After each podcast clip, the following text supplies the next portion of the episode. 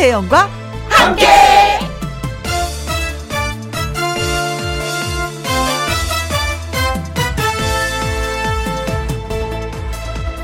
오늘의 제목 가볍게 가볍게 어깨에 힘을 빼면 홈런을 치기도 하지만 어깨에 힘이 들어가면 몸도 무거워집니다. 신발이 묵직하면 미끄러지지 않지만 신발이 너무 무거우면 걷기가 힘들어집니다. 조미료를 딱 맞게 넣으면 맛있다고 하지만 간이 좀 세지면 짜다, 맵다 말이 많아집니다. 그리고 생각을 간단하게 하면 계획이 되고요. 생각을 복잡하게 하면 고민이 된다고도 합니다. 적당한 부담은 책임감이 되지만 적당하지 않은 부담은 무거운 짐이 됩니다. 뭐든지 가볍게 가볍게 금요일 오후 시간도 가볍게 가볍게 사뿐사뿐 살랑살랑 가보자고요. 어깨춤도 덩실 미소도 잔잔하게 번져갑니다. 가볍게 가볍게 2021년 1월 22일 금요일 김혜영과 함께 출발합니다. KBS 이라디오 매일 오후 2시부터 4시까지 누구랑 함께 김혜영과 함께 오늘이 1월하고도 22일 금요일 예 불금이 또 찾아왔습니다. 오늘의 첫 곡은 조용필의 마운스였어요. 아, 날씨가 우중충해서 기분이 따분했었는데 혜영 씨 목소리에 날고 싶어졌습니다. 빵스, 빵스. 이분은 빵스, 빵스. 바운스가 아니고. 아, 아, 진짜 날고 싶지. 이게 사람을 만나지 못하게 하니까 어떤 개념, 하늘을 날고 싶은데 날개가 없어. 어, 공중에 마음대로 날아다녀도 될 것 같은데. 그렇죠. 이명진님, 언니 말이 다 맞아요. 근데 우리 딸은 적당히 하라고 하니까 공부도 적당히 하더라고요. 다른 것도 열심히 하는 거 있겠죠. 그게 뭔지 가만 히 눈여겨보시면, 아이고, 우리 딸이 잘하는 것도 있구나, 관심 있는 것도 있구나 하실 겁니다. 아, 노엘라님, 친정에 왔는데 오자마자 엄마가 저보고요, 조용히 하라고 하시는 거예요. 김용과 함께 라디오 들으신다고 고자질 겸 처음 글 보내봐요 하셨습니다.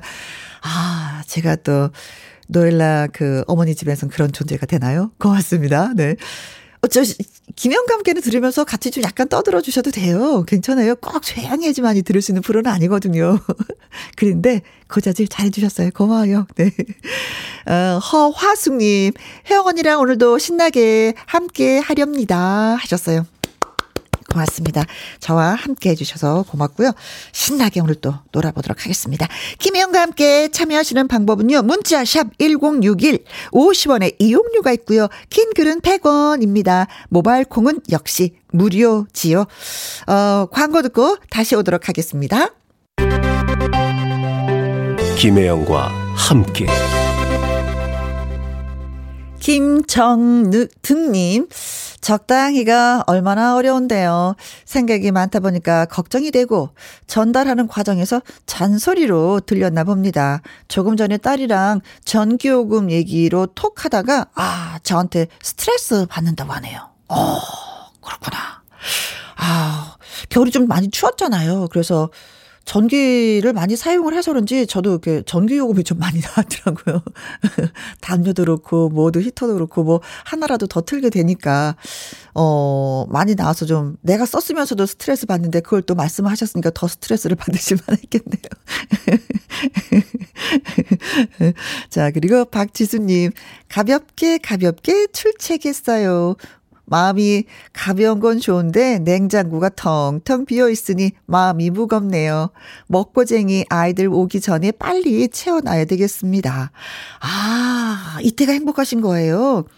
아이들이 어리니까 잘 먹잖아요. 그럼 좀 마트에 가서 물건 사는 것도 참 재밌거든요. 근데 아이들이 어느 정도 다 크면은 집에서 잘 먹지 않으니까 마트 가서 사는 재미도 없고 또 살 것도 없고 그렇더라고요. 지금 많이 즐기셨으면 좋겠습니다. 아이들이 잘할 때. 그리고 닉네임 비타민님.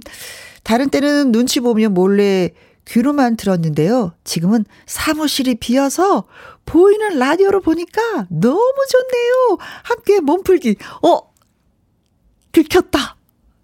저 조용필 씨의 바운스 노래 나갈 때 막 몸 풀었거든요. 어, 들켰다. 하고 나니까 좀 괜찮아요. 몸이 좀 편해졌어요. 역시 좀 풀어줘야 되는데 그걸 기본인 그것을 못하고 있어서 회사에 와서 예, 노래 들으면서 풀었습니다. 집에서 풀고 와야 되는데 어쨌든 들켰다. 고맙습니다. 늘 하나하나 다 지켜봐 주셔서 어, 노래 한 곡 띄워드리겠습니다. 동굴 저음이라고 우리가 표현하죠. 류주강 씨의 노래입니다. 5호선 여인. 내가 지쳐 있을 때 내가 울고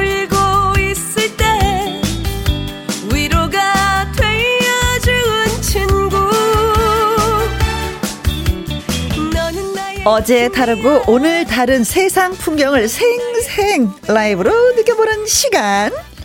번개처럼 빠르게 노래 선물 배송해 드립니다. 미기의 번개 배송.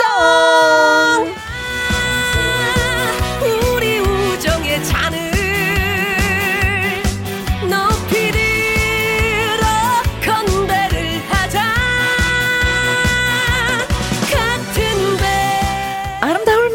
기운기 음악으로 좋은 기운을 전하는 유튜브 스타 가수 미기 씨 안녕 안녕하세요. 어서 오세요. 미기 왔습니다. 도착. 네 아름다울 미 기운기 이 네. 이름은 누가 지어주신 거예요? 사실 뭐 그냥 그 제 노래를 듣고 계시면 기분이 좋아지신다는 많은 분들의 의견을 수렴해서 네. 그냥 떠올라서 진 이름이에요. 아 그래요? 네. 아니 본명은 뭐예요 그러면? 전 재현이에요. 재현이 네. 재현이 이름은 누가 지어주셨어요? 아버지가. 아버지, 어머니가. 어머니, 네. 아, 부모님이. 네. 네. 어, 이 질문을 한 이유는 오늘 또 아버님 생신이라. 아, 감사합니다. 챙겨주시고. 제가 또 소문을 살짝 냈더니. 네. 또 우리 김영 선배님이 칭찬해 주시고, 칭 챙겨주시고. 아이고. 사실 네. 매일 또 라디오 듣고 계시기 때문에. 네, 우리 지금, 또. 지금 듣고 계시겠네요, 네. 아버님. 특별히 축하해 주시면 너무 기뻐하실 것 같아요. 네. 제가요? 네. 아버님. 아, 미개 같은 따님을 낳아서 얼마나 행복하세요. 많은 사람이 즐거워하고 있습니다, 아버님. 아버님 짱. 아빠 생일 생- 축하해드립니다. 생신 축하드려요.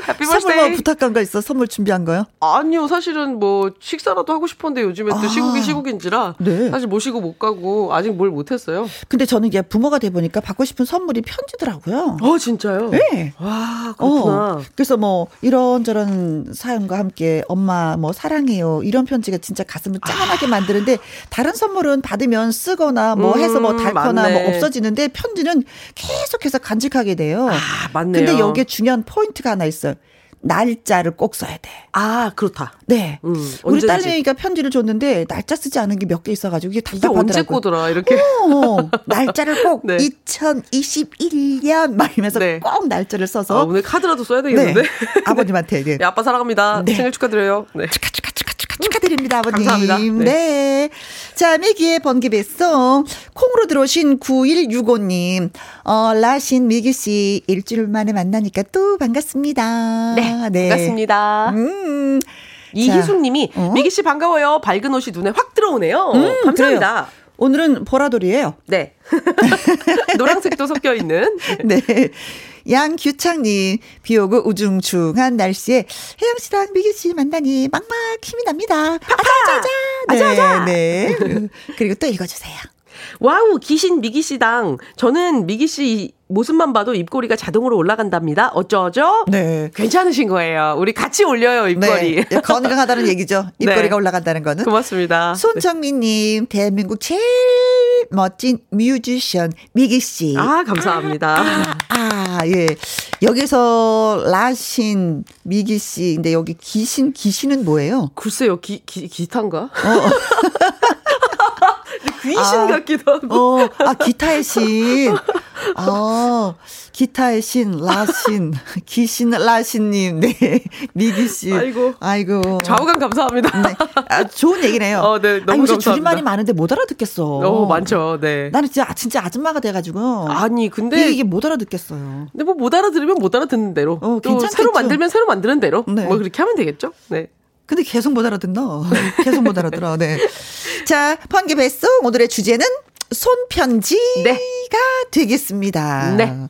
손편지 써본 지가 언젠지. 와. 저는 기억이 나는 게 고등학교 때인지 중학교인지 국군 장병 아저씨께 이름도 성도 모르지만 나라를 지켜주셔서 고맙습니다. 뭐 이러면서 편지 썼던 게 기억이 나요. 와, 그렇군요. 음흠. 와. 요새도 그 초등학생 아이들은 하겠죠? 아직 모르겠어요. 그거는 음, 모르겠네. 네, 정보가 없네. 애들이 다 큰 바람에 음, 그리고 또 손편지라는 게 사실은 뭔가 없어진 시스템 같이 느껴져서. 아, 정감이 넘치죠. 그러니까요. 그냥 정말 뭐 중요하고 너무 좋은 건데. 듬뿍. 그리고 생각하잖아요. 아 이걸 쓰면서 몇 번을 지우고 다시 썼을까. 그러니까요. 어, 그 고뇌하는 게 느껴지잖아요. 그러니까요. 사실은 요즘에는 잘 쓰지 않지만 그 한 5, 60대 음? 정도의 그 선배님 나이대들 네. 그때는 손편지가 아무래도 어떤 그 하나의 전달 수단이었잖아요. 훨씬 그렇죠. 더뭐 특히 뭐 사랑의 전달 그쵸. 진짜 막 열렬히 사랑하는 분들은 편지로 뭐 전화로 뭐 하는 것도 있겠지만 진한 감동은 이제 손편지. 그러니까 그렇죠. 네. 뭐 유행하던 문장도 있고 막 그랬다고 그러던데. 네. 그렇죠. 음. 사실 저도 이제는 방송을 하면서 어, 이 손편지가 없었으면 방송을 이어나가지 못하는 그런 순서가 음. 아. 없는 코너가 사라지는. 이 편지로 인해서 먹고 살았던 사람이죠. 아, 저 엽서, 편지 이런 그렇죠. 걸로 사연이 왔었죠. 사연이 네. 줄줄이 줄줄이 그 사연으로 인해서 따뜻하다. 웃고 울고 예. 그만큼 또 했었던. 손편지는 정말 그 소중한 어떤 감성이 느껴지는 것 같아요. 아이고, 예, 아, 바-. 갑자기 편지 받고 싶네. 편지가 쓰고 싶네가 아니라 어. 받고 싶네. 받아보는 그 느낌도 좋을 것 같아요. 일단 오늘은 아버지께 저는 네. 편지를 쓰도록 하고. 네, 그 느낌을 아버지한테. 네, 네. 알겠습니다. 미기의 번개 배송 오늘의 주제는 편지, 엽서, 쪽지 뭐 다 다 좋습니다. 직접 글씨를 써서 전하던 추억들 혹은 뭐 재밌는 사건, 사고, 인연, 사랑, 우정 다 아주 그냥 다 좋아요. 네, 그렇습니다. 문자로 보내주세요. 문자 샵 1061, 50원의 이용료가 있고요. 긴 글은 100원입니다. 모바일 콤은 무료고요. 오늘의 첫 곡은 어떤 노래 준비하셨어요? 네, 제목부터 편지라는 곡이 있지 않습니까? 우리가 아, 또 편지. 어니언스, 네, 예, 어니언스의 예, 편지 예, 예. 갈게요. 좋죠. 말 없이 건네주죠.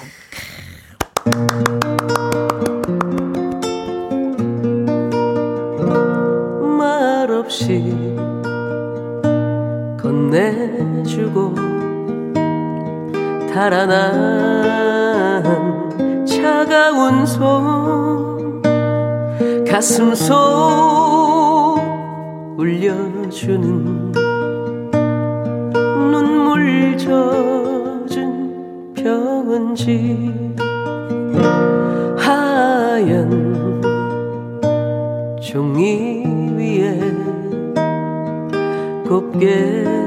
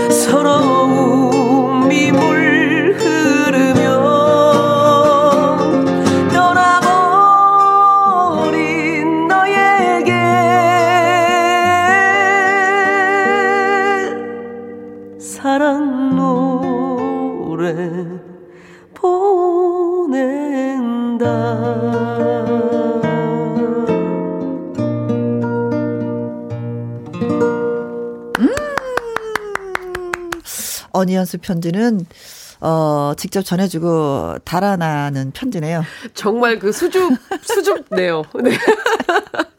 요즘은 정말 찾 기 힘든 그런 네. 그 보기 드문 장면이에요. 그러니까 두 사람이 열렬히 사랑한 건 아니었고 짝사랑이었었나 봐요. 그쵸? 고백의 편지였나 보다. 그렇죠. 아. 그 살짝 전해주고 수집어서 으르르 도망가는데 잠도 못 잤을 그 것 같다. 살짝 손 끝에 닿았던 그 느낌이 차가운 아이고. 손이었어. 음. 어 따뜻한 손이었으면 모르는데 음. 그 차가운 손으로 딱 전해주고 허련히 사라지는. 아이고 아이고. 아 짠하다. 네.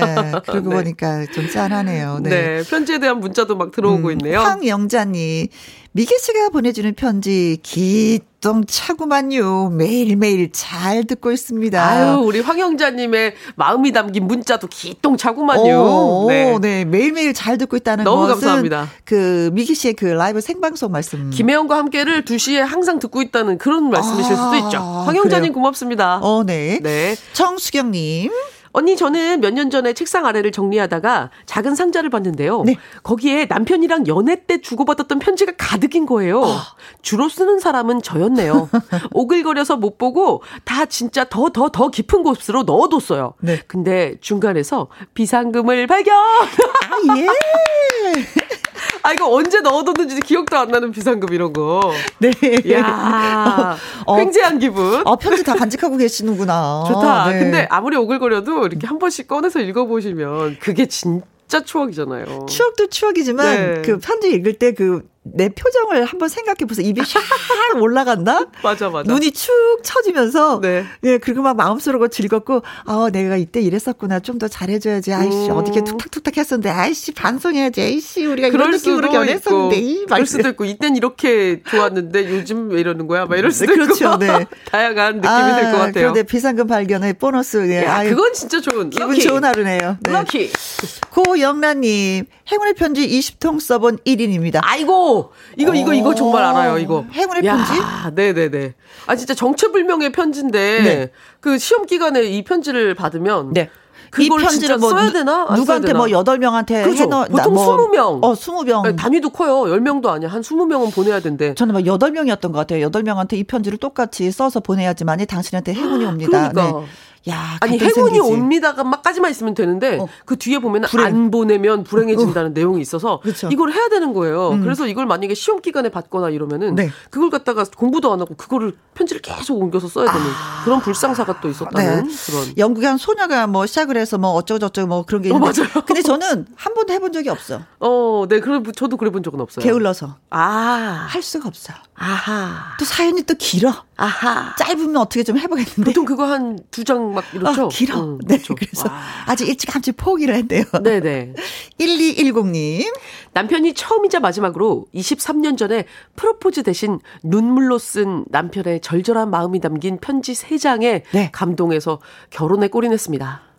와, 이 편지가 가진 힘이 이렇다니까요. 말로 안 된다니까. 그 전화, 남자분들- 이게 문자 이걸로 안 된다니까. 편장은 비교도 할 수가 없어요. 그리고 남자분들 같은 경우는 또 말로 표현하는 걸 어려워하시는 분들이 좀 계시기 때문에. 근데 사람에 따라서 달라요. 그러니까 왜 글이 편한 사람이 있고 말이 편한 에, 사람이 그쵸, 있어요. 그쵸. 근데 저는 말이 좀 편해요. 어, 그쵸. 어, 어, 어. 방송을 항상 진행하시니까. 네, 그 글은 이게 진짜 안 되더라고요. 음. 근데 그 글을 써서 남편분은 사실은 말로는 쑥스러워서 잘 못하셨었나 봐. 근데 음. 글로는 절절히 정말 내가 얼마나 당신을 사랑하는지가.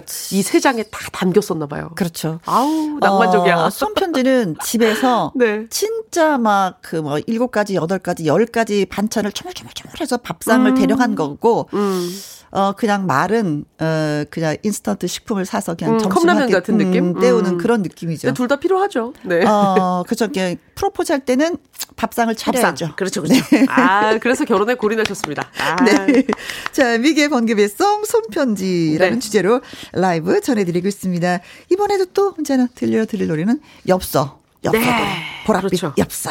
와, 너무 좋죠, 너무 좋죠. 외국 나가게 되면 네. 가끔가다 엽서 이렇게 보내주시는 분이 계시잖아요. 네. 그, 그 지역에 그 사진이 촥 있으면서 나 여기 어디야. 음. 오니까 너 생각이 많이 나. 어, 근데 그 엽서가 빨리 도착을 안 하잖아요. 그렇죠. 이제 어떨 때는 이제 사람이 오고 나서 이제 도착을 하게 되죠.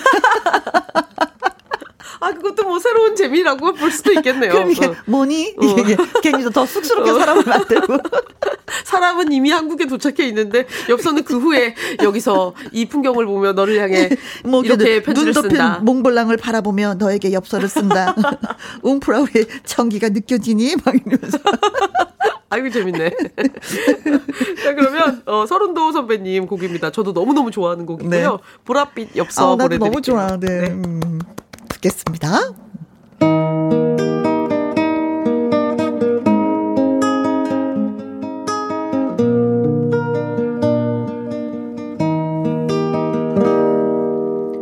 보랏빛 엽서에 실려온 향기는 당신의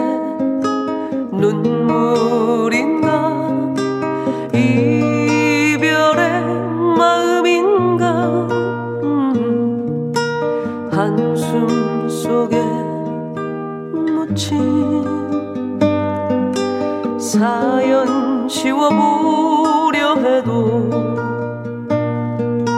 떠나버린 당신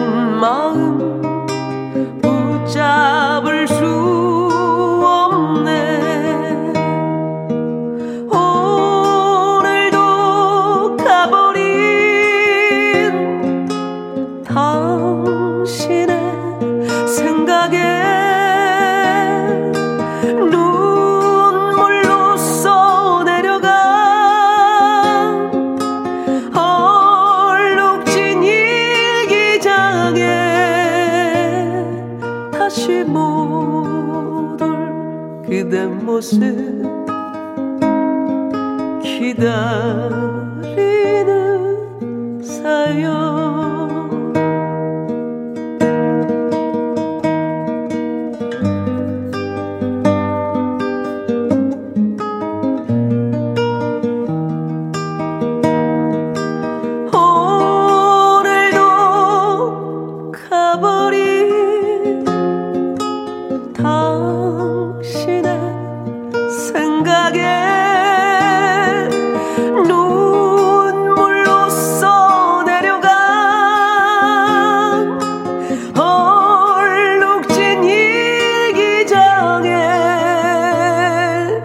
다시 못 올 그대 모습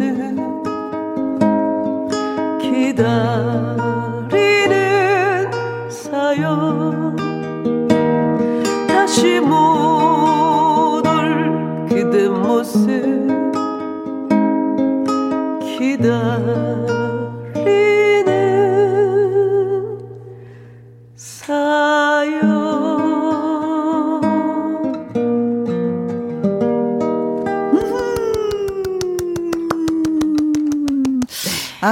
참, 미기 씨의 노래 듣고 많은 분들이 지금 박수를 치고 계시는 것 같습니다. 감사합니다. 4256님, 딸이 저한테 엽서를 줬는데, 뭐 사달라는 소리로 시작해서, 뭐 사달라는 소리로 끝나더라고요. 아, 귀여워. 어, 어, 그래도 이뻐서 선물 사줬답니다. 하셨는데. 야, 너무 아, 이쁘다. 엽서 사이즈가 작아서 망정이지. 더, 더 컸으면, F용지처럼 컸으면 엄청 많았을 것 같네. 아, 이게 너무 귀엽네요. 아니, 이런 정성이 있어서 사주고 싶죠. 엄마, 나. 뭐 사줘? 이렇게 말로 하는 것보다 그렇죠. 또 다르잖아요. 뭐? 이거보다는. 그렇지. 어, 나도 꾹꾹- 사줄 것 같아. 저 꾹꾹 눌러 쓴 글씨로. 어, 아, 네. 귀엽다.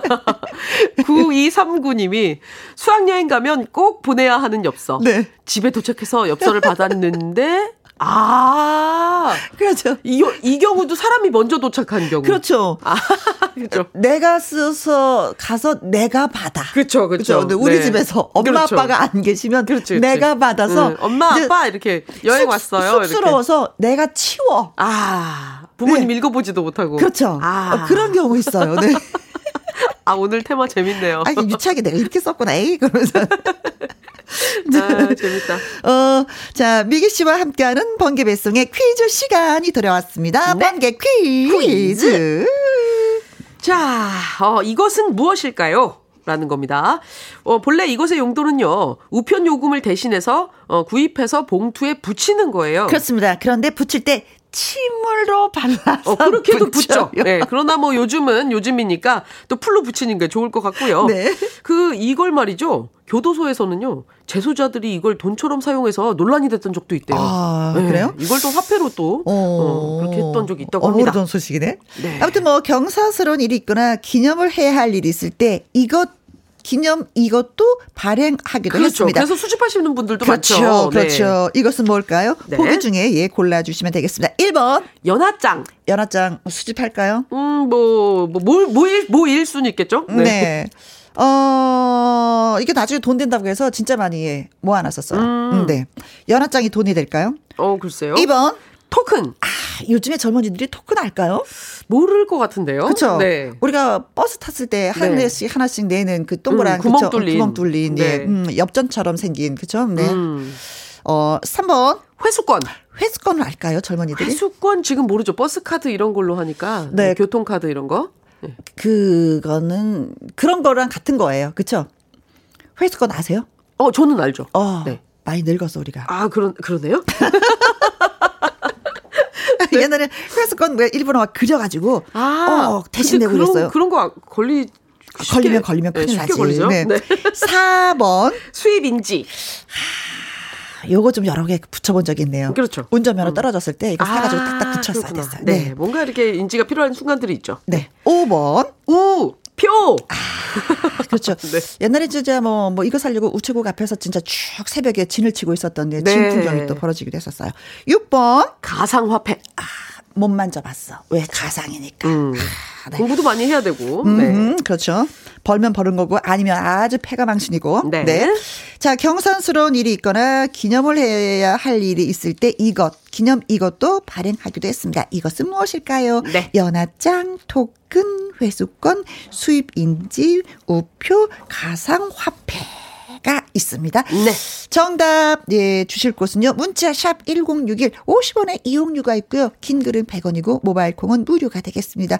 노래 듣고 오는 동안에 여러분들 예 문자 많이 주시리라 믿습니다. 네. 김광석입니다. 아. 이등병의 편지. 박재민, 장금희님의 신청곡이기도 했던 김광석의 이등병의 편지 소개해드렸습니다. 네. 어, 번개 퀴즈. 어, 경사스러운 일이 있거나 기념을 해야 할 일이 있을 때 이것을 발행하기도 했습니다. 연하장, 토큰, 회수권, 수입인지, 그리고 우표, 가상화폐 중 어느 것이 정답일까요? 했더니 콩으로 들어오셨습니다. 어, 6097님, 77번, 상평통번. 조선시대 화폐. 아까 토큰 등장하니까 네. 상품통보도 등장했습니다. 가운데 구멍이 뚫려 있으니까. 정복수님이 차인표. 어! 와, 여기도 표는 표로 끝나는. 표는 표네. 어, 차인표의 줄임말이 뭔지 아시죠? 차표. 아, 제가 만들었어요, 지금. 아, 진짜요? 어, 귀엽죠? 네, 너무 귀여운데요? 지금 표정이 더 귀여우셨어요. 차표. 네. 3991님이 네. 4444번. 네. 사표. 야, 아, 이거 사사사사 사로 가네요. 결심하고, 예, 결심하고 쓰시는 오, 사표. 사표. 음. 예, 마음대로 되는 거 아니에요? 그렇죠, 네, 사표. 네. 박지민님, 만 번. 물음표. 물음표. 인생은 물음표죠. 네. 네. 왜, 왜 만 번으로 하셨는지 진짜 물음표가 생기네요. 음. 왜 그러셨을까, 만 번. 양미영 님이 99번 등기 필증. 네. 네. 등기 보내실 때. 네. 장진숙 님, 12번. 차표 한 장. 오, 송대관 씨인데요. 차표 한 장 손에 들고. 들고. 거까지? 네. 이정숙님께서 777번 딱지. 달력으로 딱지 만들어서 딱지치기 했던 기억이 나네요. 라고. 아, 딱지 이거 아이 달력이 아, 빳빳하면 좋아요, 진짜 좋아요. 동네 딱지 다 타 다. 따죠. 음. 음, 음. 팍, 팍 소리가 나죠. 음. 그 죄질에 따라서 이게 딱지가 또. 네.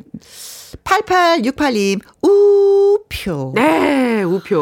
어, 그리고 김지연님 5번 우표입니다. 학생 때 열심히 모아서요. 우표집이 세 권이나 있어요. 저에겐 역사입니다. 아 지금도 갖고 계십니까? 와, 추억이자 역사죠. 네, 야. 돈좀 되겠는데요. 음. 음. 김정등님, 우표, 우표 수집도 많이 하던 소시적도 생각이 나네요. 음. 그 많은 걸 모았는데 남동생이 몰래 가져다 팔아버려서 아 의절할 뻔. 와, 그럴 뻔 하셨네. 이건 진짜 그렇게 야, 되는데. 그럴 뻔 하셨네. 네. 한 그래도 장한 장이 시간이고 그쵸, 다시 못 사는 거잖아요. 예. 그럼요. 와. 그 하나를 사기 위해서 진짜 새벽같이 일어나서 우체국에 진짜 막 진을 치고 있어야 되는 거거든요. 참 너그러우신 분이네. 뻔이라고 한 거 보니까 네. 의절은 안 하셨고 다행입니다. 너그러이 용서를 해주셨어요. 네, 부모님이 아주 좋아하시겠어요. 아이고, 네, 네. 너그러우셨습니다.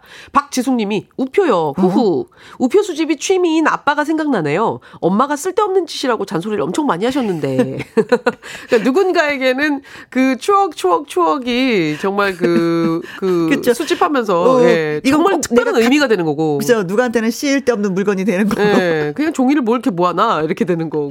1030님, 왜 연애할 때 밤새 써놓은 편지는 아침에 읽으면 못 붙이고 찢어버리죠? 음, 정답 5번, 우표요. 아, 오글거리는 편지를 붙이지 못한 채 우표를 붙이지 못하고 편지 네. 쓰잖아요. 바로 봉해야지 돼. 아 읽어보지 어, 못하게 본인도 읽어보지 못하게 어, 그때 음. 감정으로 그냥 써서 바로 보내야지 돼요. 아, 네. 후회할지 말지는 뭐 나중에 어. 염정은님 5번 우표 드라이기 쓰고 어 드라이기도 쓰고요 입김도 불어가면서 떼어서 수집했었죠 와 그렇죠. 네. 엄마가 그 정성으로 공부를 하라고 하셨었는데 3031님, 우리 집 제부 성함이, 어, 표. 표, 우표님이십니다. 오 아, 아, 아. 참, 우 우리 집, 우리 집 제부 성함이 표. 우표님이십니다. 아, 네. 이름이 우표시군요. 네. 표로 끝나는 이름들도 많죠. 네. 그래요. 음. 자, 기억나는 이름이 없는데? 어, 뭐 줄 여러. 가지 있는데. 그랬죠. 네. 자, 아무튼, 예, 정답 주시고 오답 주신 분한테 저희가 선물 보내드리도록 하겠습니다. 달콤한 핫초코 보내드릴게요. 오, 열 분만 보내드리려고 했는데, 오, 우리 윤쌤 기분이 좋으신가 봐요. 와. 네, 다섯 분 더 추가로, 예, 어, 뽑았습니다. 콩으로 들어오신 6097님, 정보수님, 3991님, 박재민님, 양미영님, 장진숙님, 이정숙님, 8868님, 김지연님, 김정 득님, 그리고 다섯 분 더 뽑았습니다. 박지숙님, 신미영님, 1030님, 염정은님, 3031님. 짝짝짝짝. 달달한 핫초코 맛있게 드세요. 네. 자, 이어서 또 바로 미기 씨의 번개 배송 네. 또한 곡 노래 듣도록 하겠습니다. 어떤 네. 노래예요? 이번에도 편지라는 제목을 가진 노래가 네. 있습니다. 이번에는 정말로 애절한 또 음. 그런 노래인데요. 실제로 이, 이 곡을 이 김광진 선배님이 쓰셨는데 네. 이제 이 그 사랑하는 아내를 아내와 헤어지면서 이 네. 남편분이 실제로 썼던 편지를 모티브로 해서 쓰여진 곡이래요. 이별을 할 사랑하는 때 애, 여, 아, 아내분하고 헤어지면서 편지를 뭐 쓰- 부부의 사정이니까 속사정은 알 수 없지만 어, 어, 어. 뭐 본인이 잘못했는지 어쨌는지 우리가 속사정까지는 알 수 없지만 어쨌든 어, 이- 이별을 하면서 그냥 깔끔하게 이별하는데 또 사연을 또 남기면서 이별을 하셨구나. 어, 이- 어쨌든 어, 좀 이별하는 순간에 편지를 썼는데 슬픈, 슬픈 사연의 편지인가 보다. 그쵸? 그렇죠. 그 네. 편지 자체는 참 뭔가 그 울컥한 그런 느낌을 주는 그런 곡이에요. 음, 네. 자, 그래요. 좀 어떤 기분인지 진짜 들으면서 느껴보도록 하겠습니다. 미기 씨의 라이브입니다. 편지.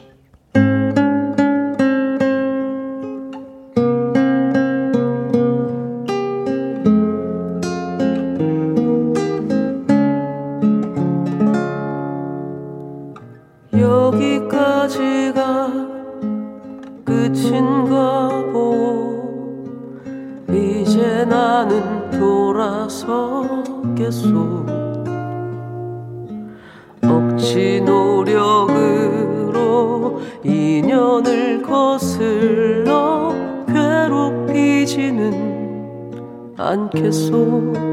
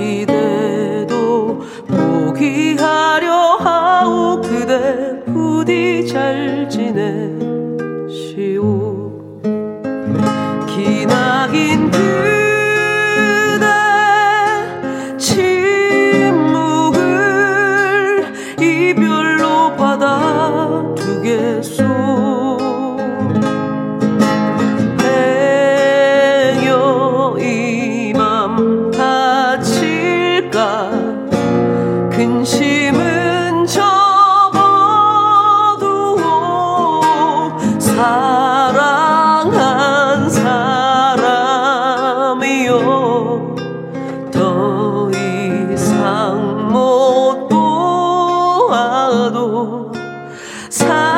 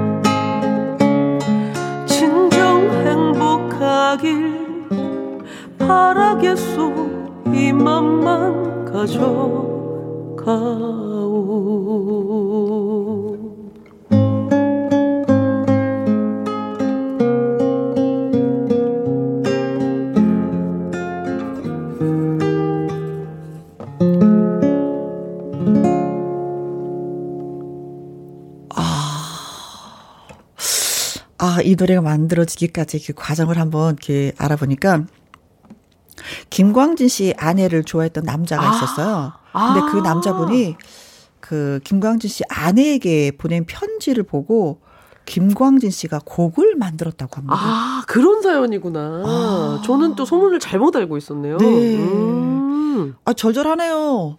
네. 그 사랑의 사실 뭐 상황보다도 그 사랑했던 마음만큼은 정말 절실한 그렇죠. 걸 테니까. 어, 어. 좋은 사람 만나시오. 음. 사는 동안 나를 잊고 사시오. 진정 행복하길 바라오. 나는 이 음. 맘만 이 맘만 가져가겠소. 음, 좋은 사람을 만난 어, 사람이 거네요. 여기까지인가 보. 음. 네. 어, 그러셨구나. 야, 그렇군요. 야, 그 편지를 확 찢어버리지도 않고 그걸 갖고 계시다가 또 곡으로 만드신 분도 대단하시네요. 그죠? 그러니까요. 음. 야. 양규창님, 어이구야, 갑자기 기차가 타고 싶어지네요. 띵까띵까 밖에 못 하지만요. 음, 네. 즐거운 마음으로 네, 어? 또 쳐보시는 것도 좋을 것 같습니다. 원정민 님이 편지는 왠지 기쁜 소식보다는 슬픈 내용이 많은 듯. 그럴 수밖에 없는 게 기쁜 소식은 빨리 전해야 되잖아요. 음. 전화로 하지만 슬픈 소식은 전화로 전하기가 또 그래. 아, 그럴 수 있겠네요. 음. 네. 그러니까 이게 편지로 말로 하기가 뭐한 내용들 응, 그러니까 이런 편지를 거. 보내고 이제 그 표정을 음. 보고 싶지 않은 거지 못 네. 보는 거지 볼 수가 없는 거죠 이별 편지 수 같은 있겠다. 경우는 음. 그래서 진짜 예 슬픈 소식의 편지가 더 많이 있는 것 같습니다. 음. 자 3353님 오늘 날씨에 미기 씨 노래 너무 좋아요 계속 듣고 싶어요. 감사합니다. 고맙습니다. 하셨습니다.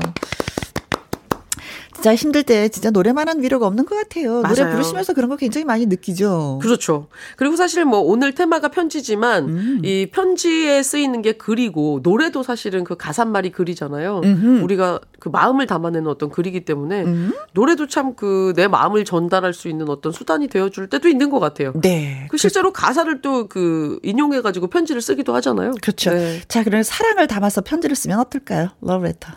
어머나 좋죠. 듣고 싶어. 러브레터요. 네.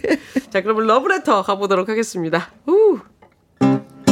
아 얄미운 사랑 구름에 달빛 가린 캄캄한 밤에 나 홀로 잠 못 들어요 당신 앞에 자신이 없어 몰래 편지를 써요 사랑의 까막 눈인데 내가 왜 이럴까? 몰라요. 나도 몰라요. 울고만 싶어. 아무리 써봐도 아무리 보아도 참 뭔가 빠졌어. 사랑해요. I love you. 그 한마디가 아 얄미운 사랑 야 이게 러브레터 근데 많이 써보셨나요? 아니요. 어려운 질문 하지 마세요. 네 넘어가겠습니다. 곤나네요. 갑자기 궁금했어요. 그러는 분은 써보셨나요? 낯설은 이절로 넘어가야지. 낯설은 이름에 깜짝 놀랐죠 바로 당신이군요 누가 볼까 신물 멈추고 몰래 읽어봅니다. 사랑의 까만 눈인데 내가 왜 이럴까? 몰라요 나도 몰라요. 울고만 싶어. 아무리 써봐도 자꾸만 보아도 뭔가 빠졌어 사랑해요 I love you 그 한마디가 아 얄미운 사랑 아우 얄미워. 네. 사랑하니까 얄미운 거거든 이게. 네. 아니 내가 말 안 해도 내 마음 좀 알아주지 좀 이렇게. 아니 그런 거 있잖아요. 사랑의 편지면 이 사랑한다고 네. 확실하게 콕 찍어서 써 주셔야 음. 되는데 이게 사랑한다는 말은 빼놓고 돌려 돌려 쓰면은 그러니까 본인이 쓰면서도 못 쓰겠는 거고 그렇죠. 상대방의 편지에도 돌려 돌려 뭔가 시적인 표현들은 들어 있는데 콕 찍어서 알러뷰가 안 들어 있는 거지. 그렇지. 제일 원하는 게 아유, 바로 그거였는데. 그러니까 뭐가 이렇게 쑥스러우셨을까 그죠. 늘. 핵심을 빼고 그냥 둘둘둘둘. 그러니까. 이 정숙님 모든 곡을 미기님 곡으로 흡수시키네요. 역시 대단한 미기 씨예요. 감사합니다. 네. 3354님이 심쿵 심쿵 연애를 다시 해야 될 것 같은 느낌이 드셨대요. 진짜 어떨 때는 노래 듣고 있잖아요. 네. 다시 연애해야 될것 같은 생각이 아. 들어요. 어, 감정이 살아나는 것 같은 그런 음. 느낌 있잖아요. 그래서 노래를 또 그런 걸 들어줘야 돼요. 아, 그래서 저는 네. 안 들으려 그래요. 음, 사랑하는 분과 사- 다시 사랑하면 되죠. 아니, 상대를 바꾸고 싶은 생각이 드니까. 아우 위험한 멘트였어요. 네. 패스. 자, 이가필 님이 목소리부터 사랑에 빠진 위기 님 감사해요. 고맙습니다. 네. 아, 그리고 네. 김향수 님, 듣기만 했네요. 머리에 세팅 파마 롤 감고 있네요. 미기 씨 노래 잘 들었어요. 감사해요. 음. 고맙습니다. 이혜영 님이, 어, 혜영 님이네요. 오, 네, 반가워요. 이혜영 님이. 아, 편지. 너무 오랜만에 들어보는 단어네요. 예전에는 편지 엄청 썼었는데, 이제는 SNS로. 어, 오랜만에 손편지를 써 봐야겠어요. 음. 예전엔 편지 쓴다고 편지지 엄청 사서 모으고 그랬거든요. 추억 돋네요. 네. 하셨습니다. 아, 진짜 유치한 편지지 많았어요. 분홍색 막 이렇게 막 하트로 이렇게 막 대고 그게 막 예쁘니까 그쵸, 또 뭐, 근데 손이 갔죠. 꽃이 저기 아이고 진짜 많았었는데. 근데 그 편지는 쓰지 않고 편지지만 모았던 그런 추억도 있어요. 오, 맞아요. 음, 네. 네. 4726님, 첫사랑 군대 갔을 때 생각이 나네요. 어디에서 잘 살고 있겠죠. 아우, 네. 이분한테 편지 쓰셨었구나. 어, 그냥 나만 잘 살고 있으면 돼요. 그는 잘 알아서 살 거예요. 네. 네, 콩으로 또 6097님이 중학생 때요, 라디오에 엽서서 보내고서 내가 보낸 사연이 소개될까 조마조마 기다렸던 그런 기억이 나요. 음, 음. 그때는 신청곡은 엽서로만 보내야 했었거든요. 아, 라고. 맞아요. 그러니까요. 이런 문자가 없었기 때문에 다 그러니까. 뭐든지 다 지금은 엽서였었습니다. 이렇게 또 스마트하게 콩으로 또 문자를 주셨는데. 대신에 이제 엽서는 오지 않죠. 음. 그게 서운해요. 아쉽고. 아하. 네. 자, 김혜영과 함께 2부 소식 잠깐 좀 전해드릴게요. 강유론 기자의 연예계 팩트체크 한 주 동안 다양하게 쏟아진 연예가 소식들을 쫙 한번 정리해 드리도록 하겠습니다. 조금만 기다려주시면 되고요. 어, 2부, 1부 끝곡은 현철의 봉소나 연정, 아, 못 나가겠구나. 시간이 다 됐구나. 여기서 인사해야 되겠구나. 아이고야. 미기씨, 여기서 우리 인사해야 되겠어요. 네, 알겠습니다. 다음 주에. 뵐게요. 네, 고맙습니다. 바이바이. 저는 그냥 2부로 다시 인사드립니다.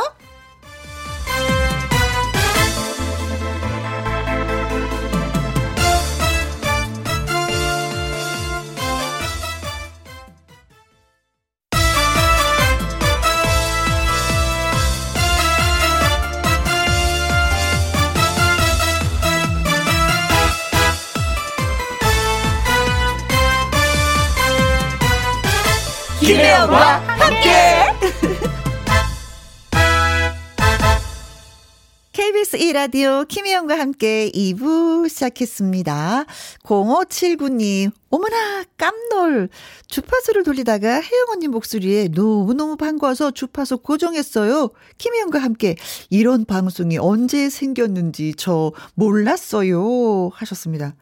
자, 김혜영 보고 드리겠습니다. 어, 어, 8월 30일부터 김희영과 함께가 시작이 돼서요. 지금 한 5개월째 접어들고 있습니다. 그리고 들어주시는 분이 많이 계셔서 힘내서 지금 열심히 열심히 하고 있는 중입니다. 보고 끝!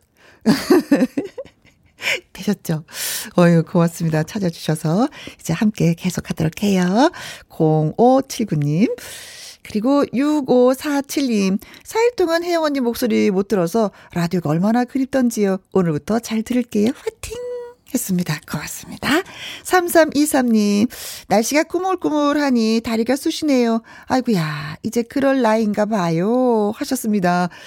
글쎄, 날씨가 꾸물꾸물, 다리 한번 다치신 적 있으신지요? 다리 한번 다치신 분들은 그게 다, 그 꾸물꾸물 하면 이렇게 또 그렇다 그러더라고요, 날씨가. 저도 한번 여기 뼈가 한번 깨진 적이 있었는데 좀 그렇거든요. 비가 오려나 이게 진짜 정확하다고. 그런 것 같습니다. 비 올 땐 좀 몸이 좀 그래요. 그쵸? 그래서 몸 건강에 잘 챙기셔야 될 것 같습니다. 8829님, 아이고, 너무 푹 빠져 있어서 시간 가는 줄 몰랐습니다. 벌써 3시? 하셨네요. 네, 지금은 3시 2분이 됐습니다. 고맙습니다. 아, 여러분께 드릴 선물이 있어서 말씀드릴게요. 디너 콘서트에 관한 얘기입니다. 2021년 설맞이 빅4 효 디너 콘서트 티켓을 하루에 두 분씩 모두 10분께 드리려고 합니다. 2월 6일 토요일 남진, 김연자, 주황조, 신유 씨가 출연하는 온라인 디너 콘서트예요. 10만 원 상당의 디너 패키지도 제공이 됩니다. 그러니까 공연장 직접 가지 않으시고 집으로 배달되는 10만 원 상당의 어 저녁 식사 가 배달이 됩니다. 요 식사를 하시면서 스마트폰을 이용해서 가족들이 다 함께 관람하는 비대면 콘서트예요. 코로나19 시대에 이제 새로운 공연 방식이 이제 등장을 하고 있습니다. 티켓을 원하시는 분들은 문자 말머리에 디너 콘서트라고 써서 신청을 해주시면 됩니다. 추첨 통해서 하루에 두 분한테 선물 보내드릴게요. 참여 참여 방법은 문자 샵 1061 50원의 이용료가 있고요. 긴 글은 100원이고 모바일 콩은 무료가 되겠습니다.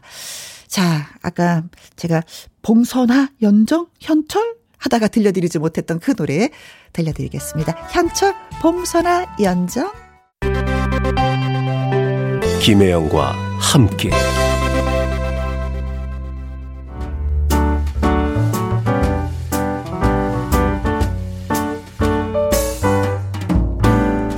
함께해서 드리는 선물입니다. 이태리 명품 구두 바이네르에서 구두 교환권, 발효 건강 전문 기업 이든 네이처에서 발효 홍삼 세트, 오직 생녹용 유풍열 건강에서 참진 녹용즙, 프랑스 에스테틱 화장품 뷰티메디에서 아이크림 교환권, 1등이 만든 닭 가슴살 할인 이 닭에서 닭 가슴살 세트, MSM 전문 회사 미스 미네랄에서 이봉주 마라톤 유황 크림, 제이원 코스메틱에서 뿌리는 하이라 고체 앰플, 건강식품 전문 브랜드 메이준 뉴트리에서 더블 액션 프리바이오틱스, 대한민국 1등 건강기능식품 에버콜라겐에서 에버콜라겐 인앤업 플러스, 똑똑한 살균 습관 마샬캡에서 보이실드 살균 소독제와 마스크, 마스크 전문 MSK 인더스트리에서 휴클린 KF94 마스크. 더 편한 박스 분리수거 파운틴에서 분리수거 도구. 퍼거슨이 만든 건강생활 브랜드 일상닥터에서 오메가 EPA 주식회사 비엔에서 정직하고 건강한 리얼 참 눈이. 1등 코스메틱 브랜드 퍼스트랩에서 미백주름 기능성 프로바이오틱 세럼 다온 ENL에서 모로코 프리미엄 식용 아르간 오일 아르간 디오르. 상쾌한 아침 전략 페이퍼에서 세계의 선택 RU21 나주 레인보우 팜에서 나주 쌀로 만든 현미 쌀국수. 밥맛 1등 공신 위드웰에서 특허받은 미락 진공 쌀통. 20년 전통기업 예인수산에서 해물 그대로 팩 그리고 여러분이 문자로 받으실 커피, 치킨, 피자, 교환권 등등등등 선물도 보내드립니다. 지금부터 슛 들어갑니다. 영화 한 편 찍으시죠. 엔딩에 키스신 있다 참고하시죠. 그대의 연예인이 되어 항상 즐겁게 해줄게요.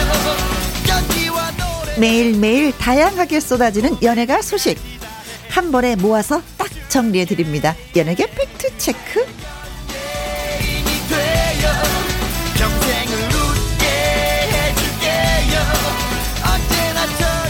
연예계 팩트 체크를 함께 해줄 금요일의 남자 강일홍 더 팩트 대중문화 기자님 나오셨습니다. 반갑습니다. 안녕하세요. 금요일의 남자입니다. 네, 일, 일주일이 또 금방 예, 지나갔네요. 예, 예. 맞습니다. 네. 기자님 얼굴 딱 보면, 어머, 오늘 금요일이야. 네. 오늘 왔다 가야지 또 일주일이 지나갑니다. 저는. 그렇죠. 네. 시계바늘처럼 정확하게 그 시간에 네. 오셔서 다음 주 그 시간에 정확하게. 맞습니다. 네. 자, 강 기자님이 준비하신 이야기도 들어보고요. 애청자 여러분의 질문도 받아보도록 하겠습니다. 궁금한 점이 있는 분들 문자 보내주세요. 샵 1061, 50원의 이용료가 있고요. 킹글은 100원, 모바일 콤은 무료가 되겠습니다. 강희롱 기자의 연예계 팩트체크. 오늘 처음 이야기 나눠볼 주제가, 아, 가수 유승준 씨. 씨 네네. 소식이네요. 음. 유승준 씨 항상 어 항상 어 그동안에 네. 어, 국, 한국에 들어오지 못한 지가 지금 20년 가까이, 22년, 2002년부터니까 한 네. 19년 정도 됐네요. 네네네. 그동안에 계속해서 어떤, 어, 논란 또 음. 여론의 도마에도 올라 있고 본인 스스로도 어떤 이슈를, 트러블을 만들고 그랬는데요. 네. 어, 작년 연말부터 유승준 씨가 어, 유튜브에 음. 한국과 한국 정부를 향해서 아주 굉장히 공격적인 네네네. 아마 우리 청취자분들도 유튜브를 많이 보실 테니까 한, 뭐 아마 보셨을 거라 생각해요. 200만이 넘어. 아, 그렇게 많지는 않지만 네. 어, 뭐 조회수는 뭐 굉장히 많습니다. 네네네네. 지금 말씀한 200만도 넘고 그런데 음, 조회수가. 어, 구독자가 원래 3만 명도 안 됐는데 음흠. 어, 이렇게 이런 그 태도를 네. 이렇게 아주 공격적으로 이렇게 바꾸면서부터 실제로 굉장히 한 8만, 9만 가까이 이렇게 돼 버렸는데요. 네.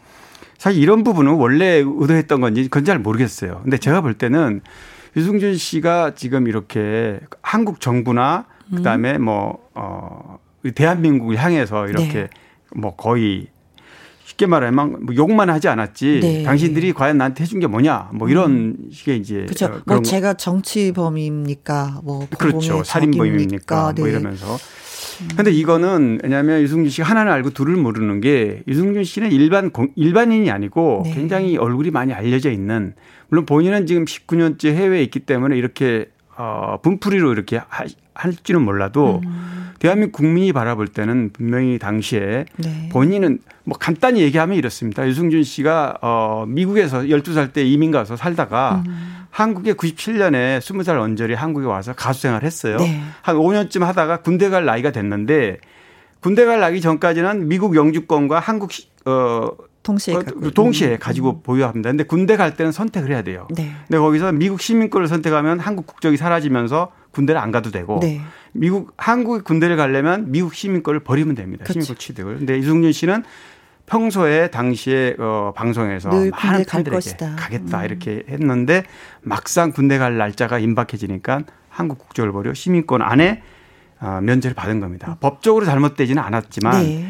우리 국민들의 감정으로 봤을 때는 정서로는. 네 음. 이제 그런 그렇게 된 겁니다 지금 네. 그렇기 때문에 어 이게 뭐 어, 병무청이라든가 국방부라든가 이런 데서 문제가 아니라 유승준 씨 본인이 어 선택한 그 부분에 대해서는 비록 지금까지도 이렇게 어 거부 여론이 있더라도 네. 끝까지 낮은 자세로 이렇게 하는 모습이 좋았지 않았나 참 안타깝죠. 네. 저는 방송을 같이 했었거든요. 아 음, 그래요. 네, 네, 네. 저, 그, 저, 예, 라디오 진행할 때도 또 초대 아, 손님으로 오고 큰 그때 한참 잘 나갈 같이. 때였겠군요. 그러면. 아, 정말 네. 순수한 청년이었어요. 네네. 네, 열심히 하고 순수하고 정말 바른 생활 청년으로 정말, 대표적으로 그랬죠. 예, 예, 예. 이 문제가 많이었다면. 예, 네. 예의 잘 지키는 그런 멋진 청년이었었는데. 맞습니다. 어, 그때하고 지금하고 비교하면 진짜 가슴이 아픈 그런 네, 정말 가슴이 예, 아프죠. 네. 예.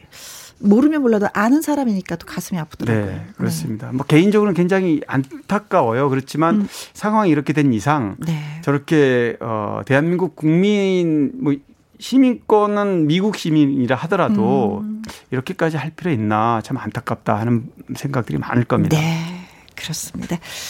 에, 에, 나훈아 씨의 노래로 예 듣고 나서 좀 분위기 좀 한번 전환해 보도록 하겠습니다. 나훈아입니다. 테스 형. 아, 테스 형. 네, 잘 들었습니다. 최혜수님, 저도 새 손주가 미국에 있는데 국적은 포기하지 않고 나이가 되면은요, 군대를 가겠다고 합니다. 짝짝짝짝. 박수로 모든 것이 네. 답변이 됐을런지, 네. 어, 고맙고요. 어, 여러분은 지금 김희영과 함께 금요일 2부 코너 연예계 팩트체크 함께하고 계십니다. 여기에서 잠깐 돌발 퀴즈 하나 저희가 준비했습니다.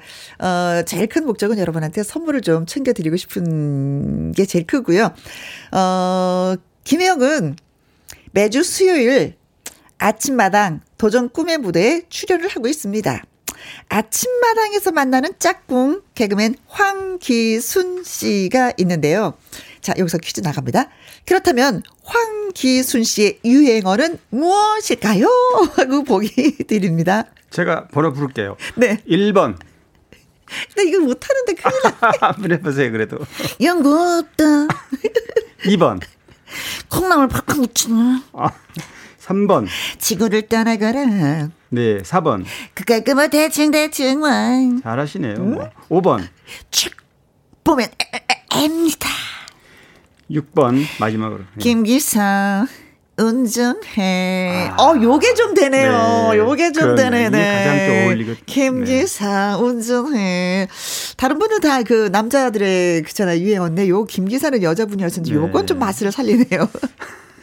자, 개그맨 황규순 씨의 유행어는 무엇일까요? 연구 없다. 콩나물 팍팍 묻혔냐. 지구를 떠나거라. 그 깔끔한 뭐, 네. 책 보면 앱니다. 김기사 운전해 중에 정답이 꼭꼭 숨어 있습니다. 문자샵 1061 50원의 이용료가 있고요. 킹글은 100원, 모바일 콩은 무료가 되겠습니다. 여러분의 퀴즈 문자 기다리는 동안에 노래 한 곡 듣고 오도록 하겠습니다. 어, 모르나 봐, 모르나 봐. 정답을 모르시나 봐. 이혜리 모르나 봐. 연예계 팩트체크 코너 속의 코너 돌발 퀴즈. 어, 저 김혜영이 매주 수요일 날 아침마당 도전 꿈의 무대에서 만나는 짝꿍이 있습니다. 개그맨 황기순 씨죠. 이 황기순 씨의 유행어는 무엇일까요? 하는 것이 문제였습니다. 1번 연구 없다. 2번 콩나물 팍팍 묻혔냐. 3번 지구를 떠나거라. 4번 그까이 거뭐 대충. 5번 착 보면 압니다. 6번 운전해 아니 김기사 운전해 였습니다. 자, 뭐 정답은 아무래도 뭐 본인한테 직접 물어보는 것이 확실하지 않을까라는 생각을 해 보도록 하는데 어 연결하기 전에 문자 한번 보도록 하겠습니다. 정수경 님 9번 숭구르당당 숭당당 아이 김정열 네씨 김정열 씨. 네. 알고 계시네요. 네. 네.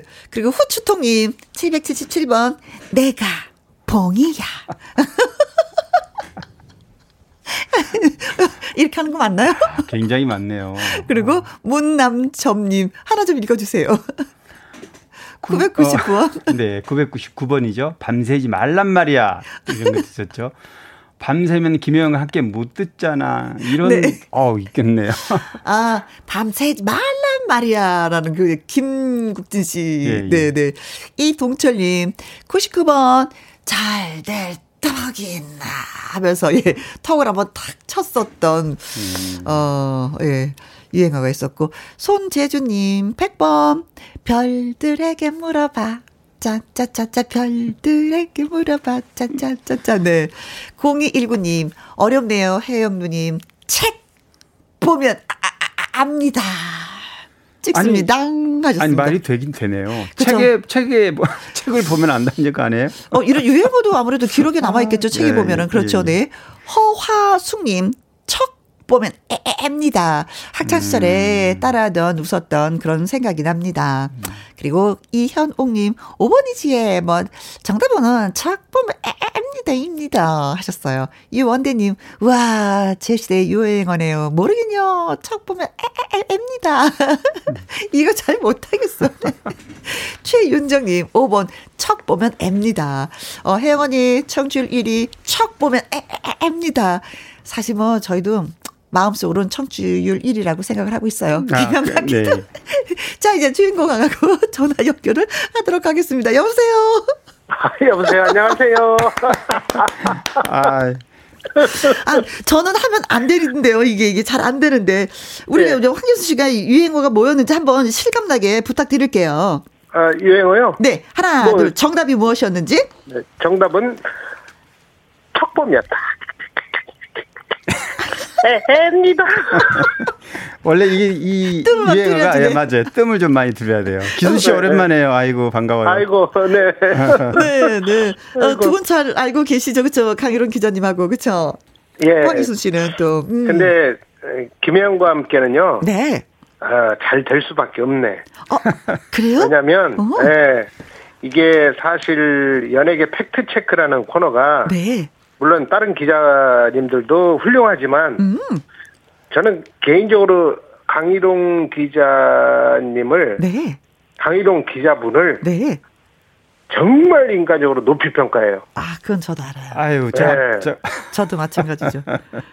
내 머리 위로 쭉 올려서 높이 평가해요. 아주 음, 아주 감사합니다. 괜찮은 훌륭한 분이야. 아유. 아, 네. 기자 생활하면서 이게 따뜻한 인간미 이거 참 힘들거든요. 그럼요. 예. 네.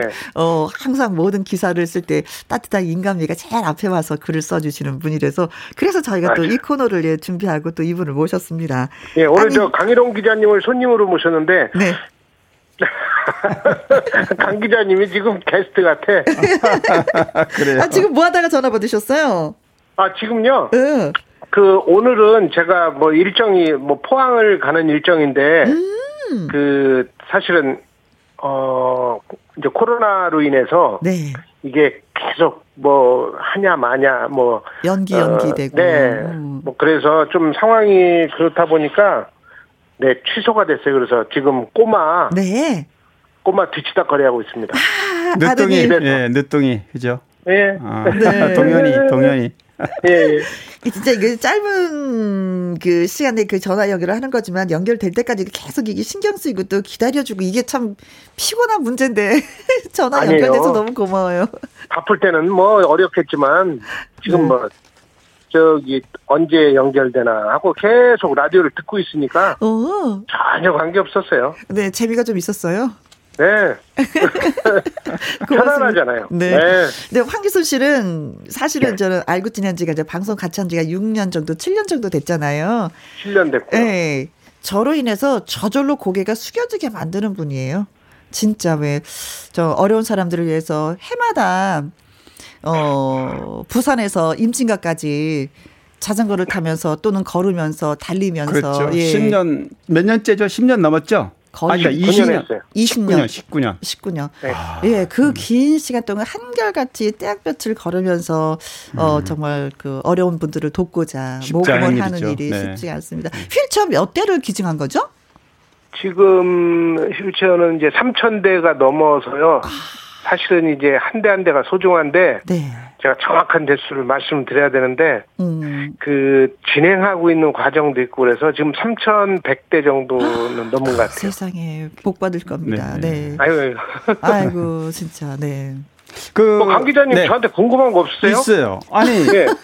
아니, 기순 씨, 뭐, 저도 잘 알고, 김영 씨하고도 방송도 같이 하시는데, 아침에. 그럼요. 김영 씨를 어떻게 불러요? 저 조금 궁금하긴 저- 하네요. 네, 네, 김영 기순 씨한테. 저는 응.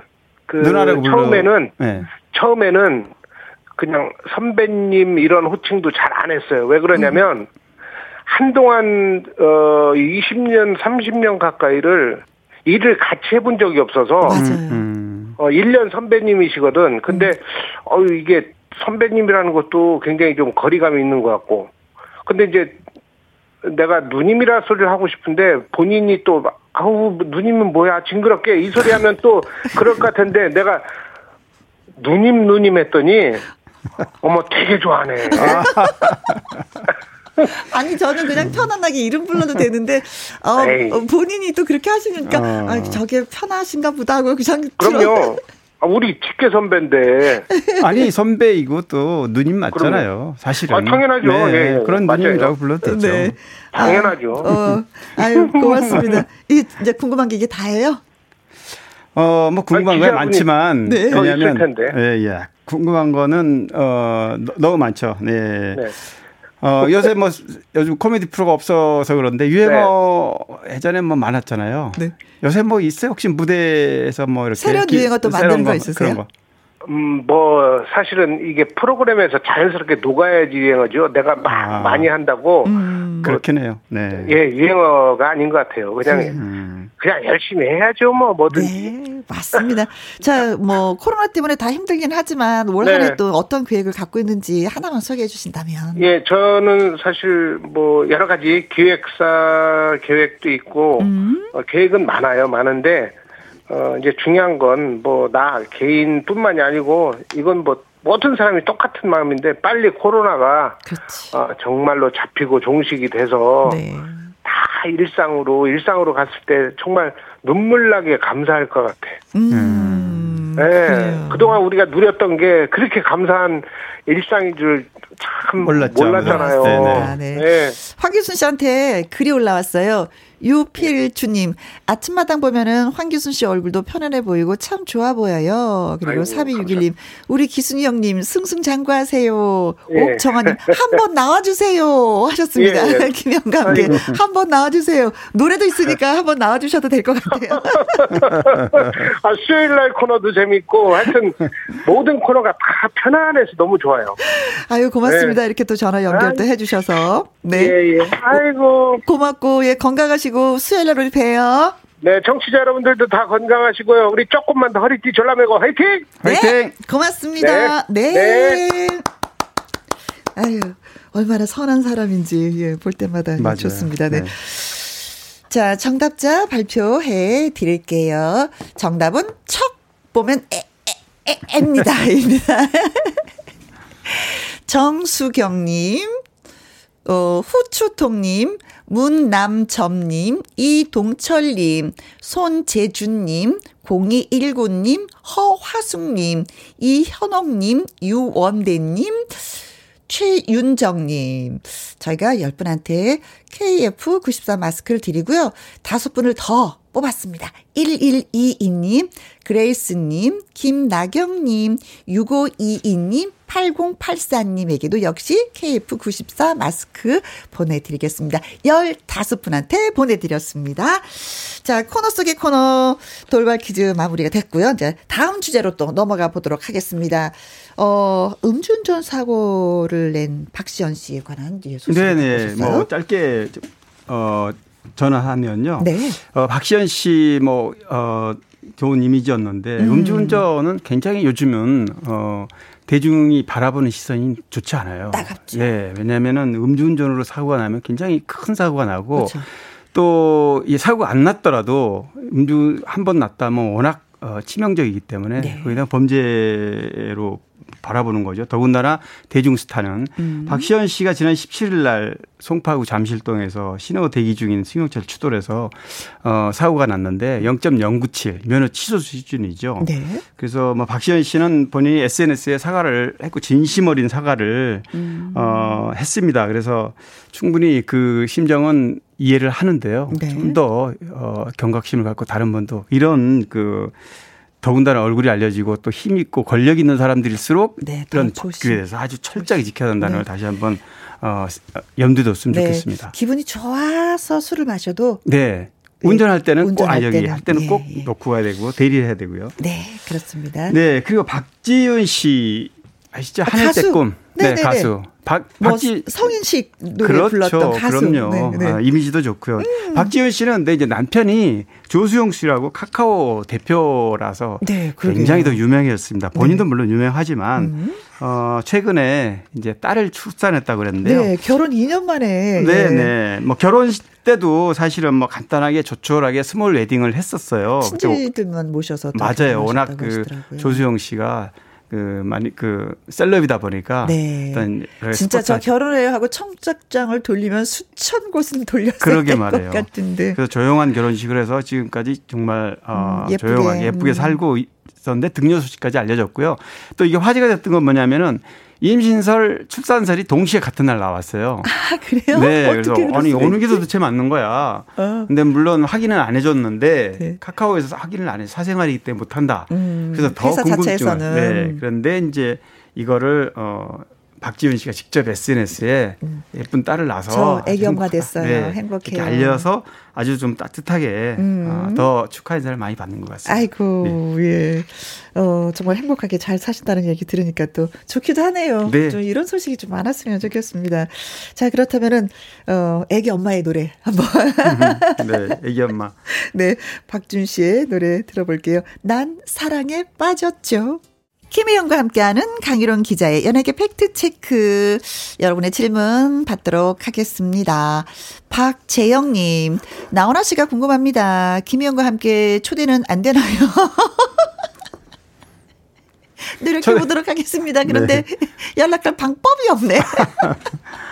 어, 나훈아 씨. 저도 모시고 싶지. 예, 예, 예. 코로나가 지나면은 아마 또 네. 근황을 또 직접 알리실 텐데 어, 이종윤님은 홍학표 씨의 추억의 배우 궁금하다 그러는데요. 아, 홍학표 씨. 예, 예. 네. 홍학표 씨 사실 홍학표 네. 씨 정말 청춘 스타로 대단했죠 인기가 아유, 90년대. 그럼요. 뭐 서글서글 하면서 둥글둥글 그럼요. 홍학표 씨 결혼 기사 제가 썼어요. 90년대. 그러셨어요? 그리고 이제 홍학표 씨가 뭐 제5공하고 정치 이, 이런 드라마에 네. 굉장히 카리스마 넘치는 연기도 하고 그랬는데 저도 궁금했거든요. 근데 네. 공교롭게도 얼마 전에 홍학표 씨한테 전화가 왔어요. 아, 그래요? TV에서 뭐 가끔 딱 생각이 나서 또 마침 내 지인하고 같이 있는 자리에서 아. 얘기하다가 저한테 전화를 했더라고요. 그래서 저도 궁금해서 네. 아 반갑다고 어. 인터뷰라도 한 번 하고 근황 좀 알리자 했더니 지금 사업한대요. 그래서 지금 저희가 대뜸 뭐 이렇게 연예인으로 기사 나가는 건 좀 다 뜨겁고 네. 지금 사업하고 있는 거 열심히 하고 있으니까 뭐 음. 올해 코로나 좀 지나면 식사 하나 하자. 네. 그럼 제가 만나고 근황을 다시 한번 알려드리겠습니다. 네. 네. 어, 사업가로 또 변신하셨구나. 네, 네, 맞아요. 지금 사업하고 있다고 합니다. 잘 되길 바라겠습니다. 네, 네. 자, 강일홍 기자의 연예계 팩트 체크. 자, 그러면 이제 어떤 소식을 저희한테 전해 주시라고 하는데 하시는지. 예, 지금 좀, 어, 트로트 어워즈 때문이기도 하고요. 네. 최근에 뭐 굉장히 트로트가 젊어졌다고 그래요. 젊어졌어요. 네, 굉장히 젊어졌고 밝고. 네. 네. 왜냐하면 예전에 아주 어, 오래된 전통 트로트 젊은 사람들이 잊혀졌던 거를 지금 젊은 어, 라이징 스타들이 불러줌으로써 역주행을 하고 있고 네. 또 다시 그 어, 굉장히 노래가 익숙해지는. 그래서 오늘은 어 김상배 씨 안 돼요 아, 안 안 돼요, 돼요를 안 돼. 한번 제가 소개를 해보려고 네. 그러는데요. 어 김상배 씨를 제가 얼마 전에 만났어요. 네. 근데 김상배 씨는 뭐 개인적으로는 저보다 형님뻘이기 때문에 음. 굉장히 좀 아운한 그러신 분이에요. 저도 어 김상배 씨가 17살에 데뷔를 해서 무려 15년 가까이 무명으로 지냈다는 거를 이제 만나서 얘기를 듣고 15년 알았는데요. 아. 네. 네. 안 돼요, 안 돼요가 88년에 나왔는데 네. 이 원래는 김상배 씨가 락 발라드를 했고 통기타를 했습니다. 음. 그런데 안 돼요, 안 돼요는 원래 그 본인이 작사 작곡을 했는데 네. 이것도 발라드풍 노래라 그래요. 그런데 아. KBS 어, 가요 톱10, 가요 톱10이 81년부터 98년까지 방송했던 아주 장수 프로그램인데 네. 이 프로그램에 소개되면서 트로트로 소개가 됐다 그래요, 이 노래가. 네, 네, 네. 공교롭게도 트로트로 소개가 됐는데 노래 히트한 겁니다.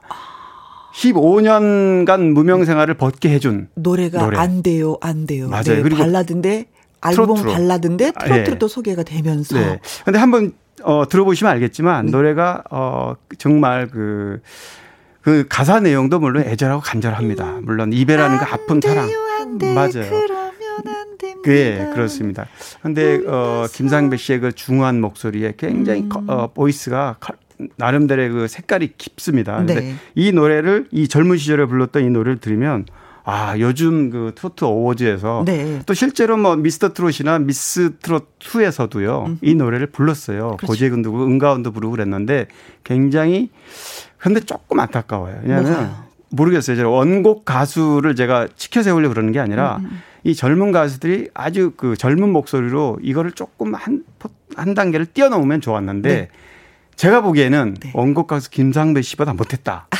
그래서 김상배 씨의 그 그런 스타일을 누군가가 김상배 예. 씨는 누르면서 노래를 부르죠. 예, 아, 누르면서. 대단합니다. 근데 이제 이런, 요즘에 이제는 어그 노래를 불러주는 우리 신세대들은 이게 네. 띄우면서 노래를 부르니까 그렇죠. 맛이 좀 다른 그래서 거죠. 좀 밝고 환해진 거는 있죠. 네. 근데 이제 오리지널 가수가 어떤 의도로 불렀는지는 우리가 음. 한번 들어봐 들어보면 아마 알 거예요. 네. 근데 보면은 저는 어 항상 느끼는 건데 원곡이 좋아요. 네, 원곡. 아직은 원곡만한 또 어, 네, 없죠. 네, 네, 네. 원곡이 아직 좋은 건왜 네. 그렇게 나이 탓일까?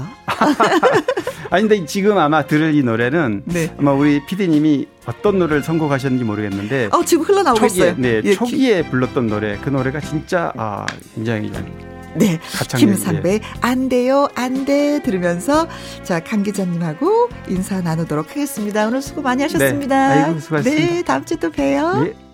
아, 진짜 귀담아 들어보니까 눈물이 나려고 하네요. 안 돼, 안 돼.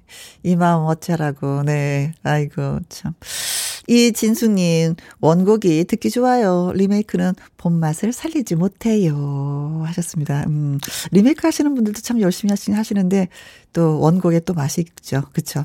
8864님, 안 돼요, 안 돼. 듣다 보니까 4시가 다 돼가고 있네요. 1시간 더 연장해요. 혜원님, 내일도 모레도 만나요. 하셨습니다. 한 시간 연장은 안 될 것 같고, 저 말씀하신 것처럼 내일도 모레도 계속 만나요. 네. 어, 고맙습니다. 그렇게도 생각해 주시니까. 아, 콩으로 들어온 1537님. 조명섭 가수의 백일홍 들려주세요. 그리고 꽃방송 김희영과 함께 응원합니다 하셨는데 오늘의 신청곡입니다.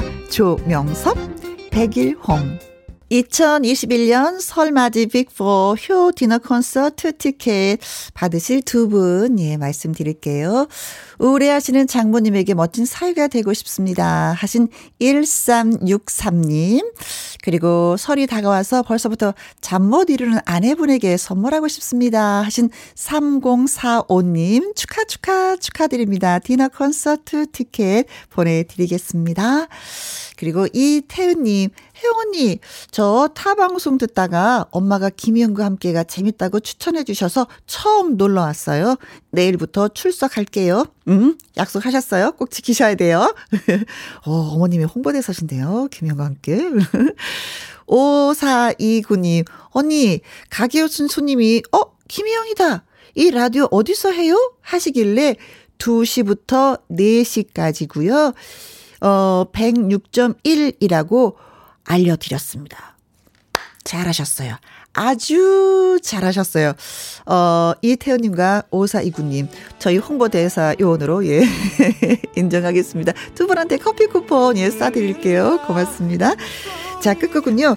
아침마당 도전 꿈의 무대 5승 가수이기도 한 가수 성국 씨의 Rain Flower 들려드리겠습니다. 오늘도 여러분과 함께해서 행복했습니다. 지금까지 누구랑 함께? 김혜영과 함께.